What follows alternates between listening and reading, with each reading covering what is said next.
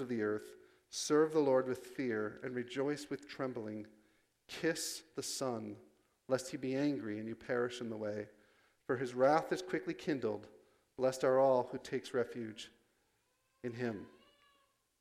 This psalm, Psalm 2, was a coronation psalm. It was the psalm that was, that was sung whenever a new descendant of David would ascend to the throne in Jerusalem. When, when, a, when a new king was enshrined, they would sing this song because, well, you notice a couple things about this. There's the anointed one. So, why do the nations rage, the peoples plot in vain against the Lord and against the anointed one? So, what this means is when a new king of Israel would ascend to the throne, they would be anointed as the king of Israel. The word in the Greek is Christos, the word in the Hebrew would be the Messiah. The, the, the anointed Davidic king now is coming into his throne. And what we're seeing in the psalm is that there's a, there's a, there's a battle going on, raging of this godly king and the nations around them. Okay, so this is, this is setting the Davidic king up uh, over and against the nations of the world. And you can see that God has established this king. This king is established by the Lord to reign from Mount Zion. It says, the Lord is saying in the psalm, I have anointed, I have set my king on Zion, my holy hill, Zion being the city of David. But verse 7 is where Verse 7 is where in each generation that promise given to David in 2 Samuel is realized in the throne of a new Davidic king as the Lord says, You are my son. Today I have begotten you. Now remember, this is spoken of an earthly king, a human king, the descendant of David, but yet here he is called the Son of God, the begotten Son of God. This is a royal title given to the King of Israel. As Israel is set apart as a kingdom of priests, as that, that priest of whom Yahweh alone, the Lord alone, is the great king, the king, the human king reigning over Israel, is given the title God's Son.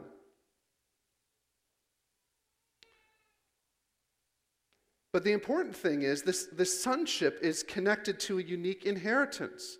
Look at the inheritance that the, the title Son of God is connected to. The next verse Ask of me, and I will make the nations your heritage and the ends of the earth your possession. You'll break them with a rod of iron and dash them in pieces like a potter's vessel. Here's the unique thing none of David's sons ever came into this inheritance. This was the inheritance that was prophesied by Jacob and was prophesied last week by Balaam. That all the nations, that, that, that this, this king from Judah was going to reign over the nations of the earth. Here now again, it's stated in Psalm 2 that a son of David, the Son of God, given the title the Son of God, is going to come into inheritance where he's going to, to reign over all of the nations. And that doesn't ever happen. And that's the genius of this psalm.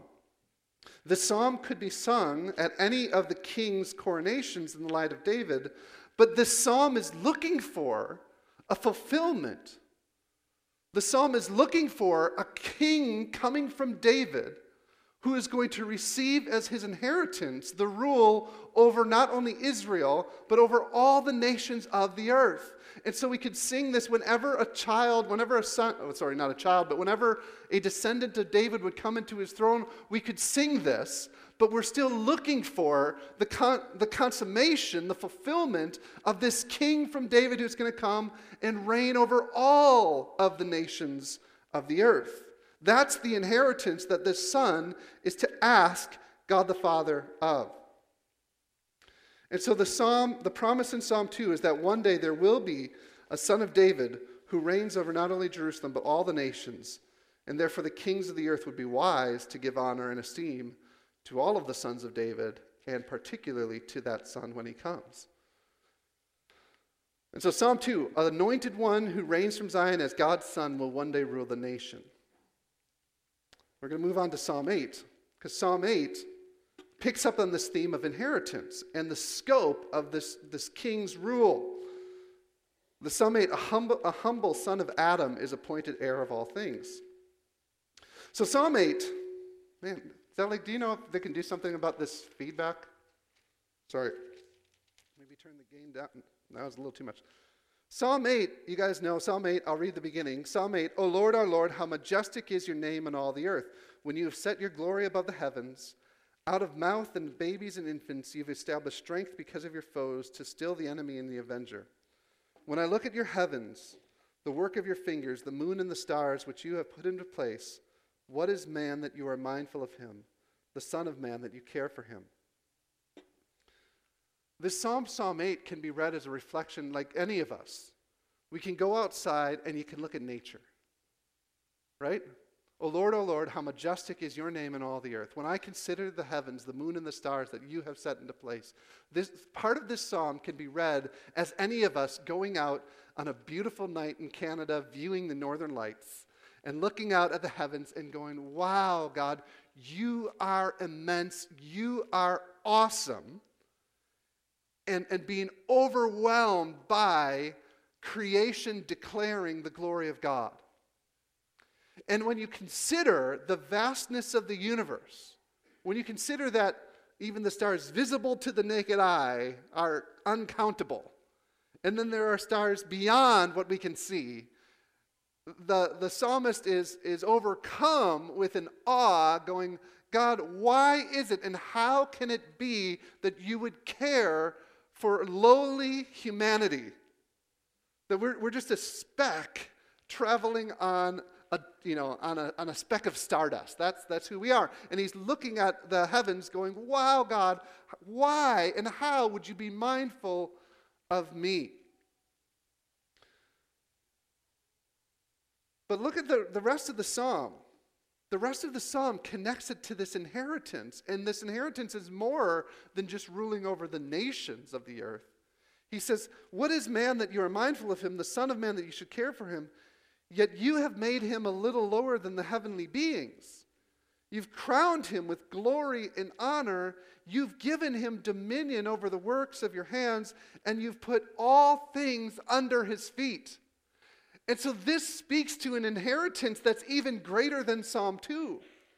Psalm 2 spoke of a Davidic king that would come and that would reign over the nations. Psalm 8 speaks to a, a, a, lowly son of Adam, a humble son of Adam, a humble human who would be given dominion and inheritance over everything, that all things would be placed under the feet of this human.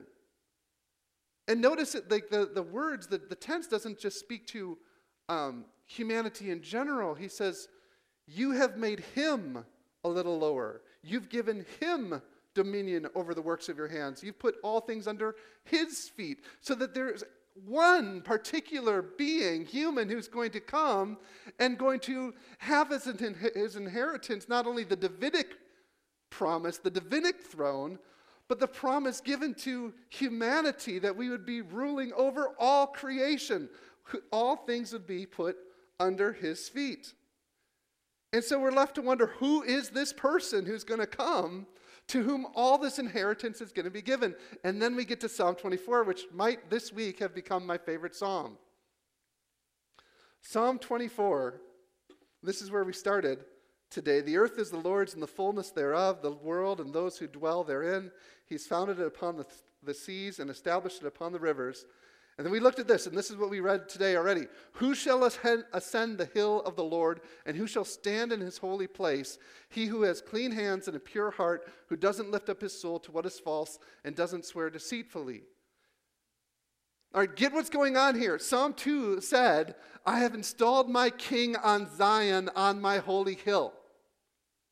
Psalm 2 says that that king, when he comes, will have an inheritance of the nations. Psalm 8 says that king, when he comes, all things will be placed under his feet. And Psalm 24 is going, okay, well, who is this king going to be? What sort of king, what would be the character of the king that could possibly come into such a great and grand inheritance? And Psalm 8 is a reflection only a perfect and righteous king could reign from Zion in that way. He would be the only one worthy to come into the inheritance where he would be the only one worthy to rule over the nations, and he would be the only one worthy to have all things placed under his feet. He would be a person who has clean hands and a, and a pure heart, right? Well, we got a problem because we read this psalm as our psalm of confession this morning. Because none of us fit this bill. In fact, so I had uh, the Mormon, the, I had Mormon friends in high school. And they actually used this verse to tell me about that only a person who is perfect and, and, and morally pure could come into God's presence. And they're, they're, what they were saying to me was, this is why we have to reform ourselves, and this is why we have to get better and better and better. And I believe they missed the whole point of the psalm. The point of the psalm is not that you can make it or that I can make it. The point of the psalm is none of us are worthy to ascend the Lord's holy hill and to come into that inheritance that Psalm 2 and Psalm 8 talk about. And so look at look at what we're looking for. Suddenly in verse 17, the psalmist sees someone coming up the hill. He sees someone coming up the hill, ascending to the Lord's holy hill, and he starts saying to the gates, Hey, gates, wake up! Lift up your head, you gates! Be lifted up, O ye ancient doors, that the King of glory may come in. So there's one, there's one person who is worthy to ascend the hill, to reign from Zion, and to have come into this inheritance where he rules over the nations, and all things are placed under his feet. And the psalm asks the question Who is this King of glory? Who is worthy to ascend the Lord's holy hill? Who can it be? Almost like coming up through the fog. Who can this king be? And then the psalm answers the question The Lord strong and mighty, the Lord mighty in battle. Lift up your heads, O gates, and lift them up, O ancient doors, that the King of glory may come in. Who is the King of glory? And he answers it The Lord of hosts. He is the King of glory. And that's where the psalm ends. And it blows our minds. We're waiting for this human king, this descendant of David, this son of Adam to come into his inheritance. And we, we, we, look and we say, Who could possibly ascend the hill? And we say, No one, no one, no one could possibly ascend the hill. And then we see someone. Who is it? It's the Lord himself. He's the King of glory. How can this be? How can he be both a descendant of David and the Lord himself? How can this be? It doesn't make any sense, particularly in Jewish monotheism. This makes no sense at all. How can the descendant of David ruling from Zion be the Lord of God himself? Well, then we get into some strange Psalms. We get into a psalm like Psalm 45. Psalm 45 is a song of admiration. Psalm 45 is a love song penned to the king of Israel and was possibly sung at one of his marriages. Psalm 45 is not written by David, but written by one of the, the psalmists in David's court. It's a psalm of admiration. But look at verses 6 and 7. This gets crazy. Psalm 45, verse 6. The psalmist is is proclaiming his admiration for the Davidic king. And then he says in verse 6 Your throne, O God, is forever and ever. The scepter of your kingdom is a scepter of uprightness. You've loved righteousness and hated wickedness. But then it gets even crazier in verse 7 Therefore, God, your God, has anointed you with the oil of gladness of beyond your companions. So he's, he's praising the Davidic king, he's praising this son of David, but he suddenly calls out to him, Your throne, O God, has, has been, is forever and ever. And then he makes this distinction between the God he is speaking of, the Davidic king, and the God who has anointed the Davidic king. Psalm 45 blows, blows our mind in the context of, of Jewish monotheism.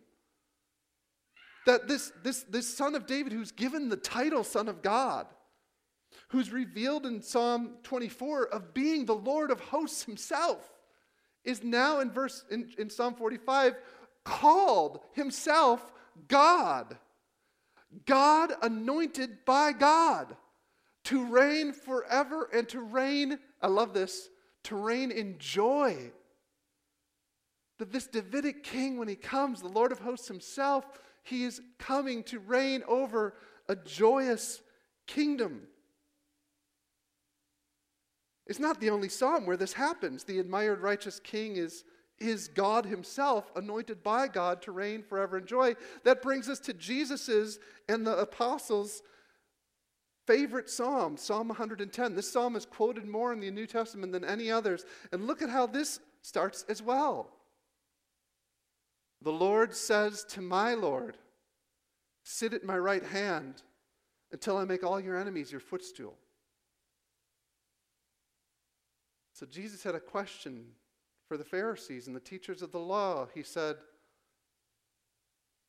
There's no higher king than David, right? I mean, after David, you, you know, the kings actually got morally and morally worse. So, how could David, speaking in the Spirit, be speaking of his son, but call him his Lord? How could a son of David be greater than David? to the point where he's called Lord himself. He's speaking of a greater king.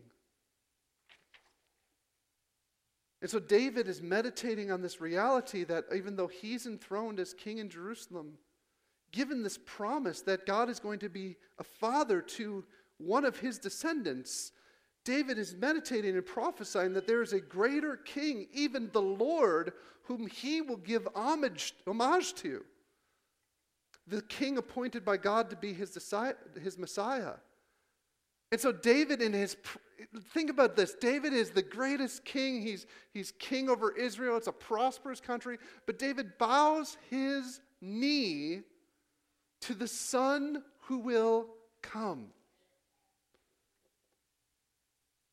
He knows a greater king is coming and that his throne is a shadow of a greater reality to come. And maybe this is what maybe this sets David into reflecting. He's not the first king to reign from Jerusalem. There's another king that reigned before him, a king that was so great that even Abraham, David's great forefather, gave homage to and bowed down before. There was this king thousand years ago named Melchizedek, who also was the king of Jerusalem. And he wasn't just the king, Melchizedek was not just king, he was priest. Now, in David's time, you couldn't be king and priest together, the, the offices were separate. But David is looking back to this great king that once ruled in Jerusalem, and he's looking forward to this king who will come from his own line, and he realizes there's going to come a time again where the offices of king and priest are going to be united. And so he says later in the psalm, The Lord has sworn and will not change his mind. You are a priest forever after the order of Melchizedek. Last week we looked at this. Last week in, in, in, Christmas in the law of Moses, we looked that the law of Moses declared that an offspring of Eve, an offspring of Abraham would come and he would be king, prophet, and priest. We, we, we, talked, we looked at the book of Leviticus last week. The Le- book of Leviticus is all about God's holiness and how we cannot approach God because he is too holy. Right? Psalm 24 Who can ascend to God's holy hill? None of us. We need someone to ascend for us. We need a priest to mediate for us, to bring an appropriate sacrifice for us, that we might be cleansed and made holy and made pure, that we could come into God's presence. And so the Holy Spirit reveals to David that from him will come a great king greater than himself, so much greater it's not blasphemy to call him Lord this king in the psalm will execute judgment over the nations, yet himself will be a priest forever. Well, if he's a priest, what sort of sacrifice will he bring?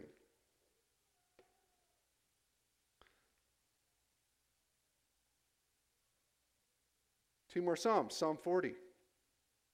What sort of sacrifice will this Melchizedekian priest bring? Psalm 40 the priestly king brings the sacrifice of his own body, as foretold by prophecy.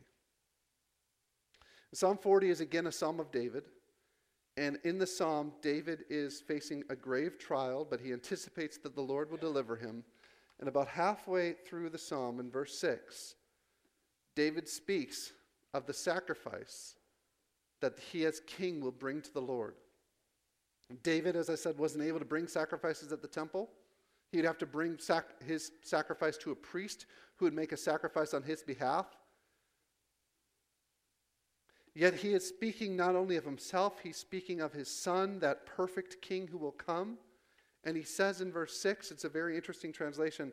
Uh, in, in, uh, in our English Bibles, translated from the Hebrew text, it says, In sacrifice and offering you haven't delighted, but you have given me an open ear. The Septuagint, the Greek Bible that the uh, apostles used, uh, translated the second part of that verse as In sacrifice and offering you've not delighted, but you have prepared my body. Uh, I, am not going to get into the technical explanation of why those two things are translated the way they are. All, all I will say is both translations speak to the same thing. The idea of opening the ear or piercing the ear was of a servant, a person offering himself fully to be the servant of another. That, that's what that uh, translation of you have opened my ear or pierced my ear. If it's you open my ear, it's this idea that you've given me ears to hear, so I will obey. And the Septuagint translation, you've prepared for me a body, again means my entire self I bring to you as an offering. And so all three, no matter how you translate it, it actually has the same meaning. Meaning you don't, you don't delight in anything I can bring you, but what I have to bring you is all of me. I bring you all of me. I bring you my, my ear. I bring you my, my obedience. I bring you my myself. I bring you my body. And the author of Hebrews picks up on this and says, What is the offering this Melchizedekian priest is going to bring to the Lord? He is going to bring himself. This, this, this king priest will be offering not the blood of bulls or rams or goats. He's going to, he's going to bring himself to fulfill this prophecy. So the priestly king brings the sacrifice of his own body as foretold in prophecy. That's right, it says, you can tell David is speaking not of himself because he says, Then I said, Behold, I've come in the scroll of the book, it is written of me. Therefore, it's prophesied that this king, this son of David, this Lord of hosts, will bring as an offering his own body, which brings us to the last psalm, Psalm 102. The suffering king will rise to reign in mercy forever and will appear in glory, appear in glory before a future generation. Psalm 102 is really complex, and so I'm not going to get into much this morning. You can go and study it on your own. But it begins as if it's a psalm of prayer from someone who's afflicted. Hear my prayer, O Lord. Let my cry come to you. Do not hide your face from me in the day of my distress. Incline your ear to me and answer me speedily in the day that I call. It, it actually finishes, oh, sorry, I'm not going to be able to do that. Oh, yeah, it finishes at the bottom, the last line. This is how it finishes My days are like an evening shadow, I wither away like grass. So, this is a person who is thinking that he is just about to die. Yet there are some things in the psalm that suggest we're not just simply to take this psalm as a simple psalm of affliction that anyone can pray. Because the psalm actually says later, it's not written for the psalmist, it's written for a, a people for a generation to come. So Psalm 102 is the psalm of a guy who's suffering and seeing his death, but he's saying this psalm is not written about me, it's written for a people for generations to come. From the psalmist's perspective, he's, he's literally telling us this psalm is not a general word of assurance that could be prayed by anyone at any time, but it's an explicitly prophetic psalm. It's a prophetic writing written for a time that was future to the psalmist. And so we're left to understand to what generation, in what age is this psalm written for? Now, there's one verse here verse 23 that's difficult to translate in English, but it gives us the key of what's going on in the rest of the psalm. In verse 23, it says, He's broken my strength, and in mid course, which is a really weird sentence that I don't understand, but the Septuagint again tells us exactly what the Hebrew means. It says this He answered him in the way of his strength. Meaning that in this psalm, which is why it's so complex, you actually have three people talking. You have the He who answers the cry. You have the one, the him who is crying out, and then you have the psalmist who's recording. The, what, what Psalm 20, what verse 23 tells us is this is a conversation going on between different people. And so this is a conversation that the book of Hebrews tells us is a conversation between God the Father and God the Son. And when you read Psalm 102 that way, it opens up just this amazing report of a conversation between God the Father and Jesus Christ the Son. So, so reading it in that way, the verse 1 to 11 is the cry of the Lord in the Garden of Gethsemane, where he's crying out, Jesus Christ calling out to the Father, explaining how his timely death is right in front of him, and his days are like an evening shadow, and he will wither away like grass. The answer from God the Son, from God the Father to the Son, is twofold.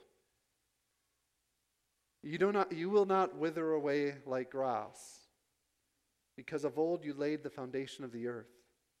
The heavens are the work of your hands. You are the same, and your years have no end. And verse 12, the Father says to the Son, You, O Lord, are enthroned forever. Right? This is the promise given to that Davidic king, but this is the promise given to God the Son. You, O Lord, he calls him, O Lord, are enthroned forever. You are remembered throughout generations. You will arise and have pity on Zion. For the Lord builds up Zion, he appears in his glory. Verse 6. So this is a psalm written for Jesus the Son. Jesus comforted himself with these words in the garden Father, I'm in anguish. Father, take this cup from me. Father, if there's any other way to bring about the salvation of humanity, let this cup pass from me. And the Father responding to him, No, no, no, my son. You will be enthroned forever. This is not the end. You will rise again, and nations will bow before your glory. This is Psalm 102. The suffering king will rise to reign in mercy forever and will appear in glory before a future generation. Oh my goodness. This is Christmas in the Psalms. This is a full picture of who Jesus Christ is and the work he will do in a book written a thousand years before he comes. Uh, the, the, the summary, I know I'm supposed to when I preach, and maybe this isn't a good sermon, so forgive me, but I know I'm supposed to have like a little like thing you can take home, like a little little nugget to, to cling on to. This is as much of a nugget I could get it down to. All right? This is it. Who is Jesus in the Psalms? What is Christmas in the Psalms? What is the point of all these Christmas carols? Here it is. And, and if, you, if you can just let this fill your heart and overflow with praise to Jesus, then that's the only thing I desire this, this Christmas. Here's Jesus. Here's Christmas in the Psalms. A perfectly righteous descendant of David, the anointed Son of God, will ascend to rule from Zion. He will be given dominion over all nations and the entire created order. He will be revealed by God to be the Lord God Himself, although He will continue to speak with God as His own Father and Lord. He will reign forever as King and priest, and He will offer His own body as a perfect sacrifice, only to rise again in glory to rule over all, extending mercy to all who hope in Him. And that is what Christmas is. Christmas is our longing for our Messiah, for our Savior King to come. Christmas is recognizing that He did come. He came in humility the first time, He came in humility as the son of Adam, the descendant of, of, of David. He came into His own, His own people received Him not. But we are still awaiting for the promise for when the Lord God will put everything under his feet and he will come into his rule. That's what we are waiting for. The first advent, waiting for Christmas, leads us into the second advent, waiting for his return. And we get all these things through the Psalms. And so I just want to leave you with three things. This is, this is it. This is the, the fullness of what I wanted to leave you with. This perfectly righteous descendant of David, the anointed Son of God, ascending to rule from Zion, given dominion over all nations, the created order, revealed by God to be the Lord himself, though he'll continue to speak with God as his own Father and Lord, reigning forever as king and priest, offering his own body as a perfect sacrifice to rise again to rule over all. Oh, Zali, can you click ahead? Somehow we got Somehow we got off here. Oh, that's it. That's all I have. Sorry. Three, three things I want to leave you with. And this first one, just this. Listen, I could only go into like an overview today. My prayer for you would be this never get over the depths of the pictures of Christ found in the Old Testament today, and I'll tell you, there's this conversation going on within evangelicalism about whether or not evangelicals today, modern Christians, even need the Old Testament. Whether we should ever even preach from the Old Testament. Whether the Old Testament would be a stumbling block because it's too complex for modern Christians and modern people. We just need to see Jesus. Well, I'm telling you, never get over the depths of the pictures of Christ you'll find in the Old Testament. It is hard. It's harder. Sometimes you have to mine into them. I'll, t- I'll tell you this everything I learned about the Psalms, I learned from the book of Hebrews. Almost everything I presented to you today is from the book of Hebrews. Almost everything. In fact, I just picked these Psalms because they're all written about in the book of Hebrews. But the depth of the picture of Christ, not only the hope to remember what he did when he came in his first coming, but the hope of what he's going to do when he returns. It's all there for us, proclaiming to us that no matter how dark our world gets, and no matter how disfigured our world gets, and no matter how corrupt our leaders get, there will come a king. And so don't ever get over the depths of the pictures of Christ found in the Old Testament. Secondly, I would say this this whole point of this season is to worship Christ. It's, it's not about presents or candy or candy canes or cookies. I love all that stuff. But the whole point of this season is to worship Christ. To take time over the next two days to sit with your Bible, to, to, to dig into it and say, Christ, fill my heart with the joy of worshiping you. Fill my heart with the peace of knowing that you are a king who's going to come, and once you come, your throne can never be shaken. Fill up your heart with Him. So much of our troubles and trials in our life, and so much of our anxiety and our panic in our life, is because we are filling up our hearts with looking at the things of this world that are so easily shaken. And take some time over the next two days and worship Christ. And third, rest your heart in Him. Rest your heart in Him. Stop striving. Know that He is God. Rest. Rest. That's what trust is. That's what faith is. Rest your hearts in God and in the Savior He's promised.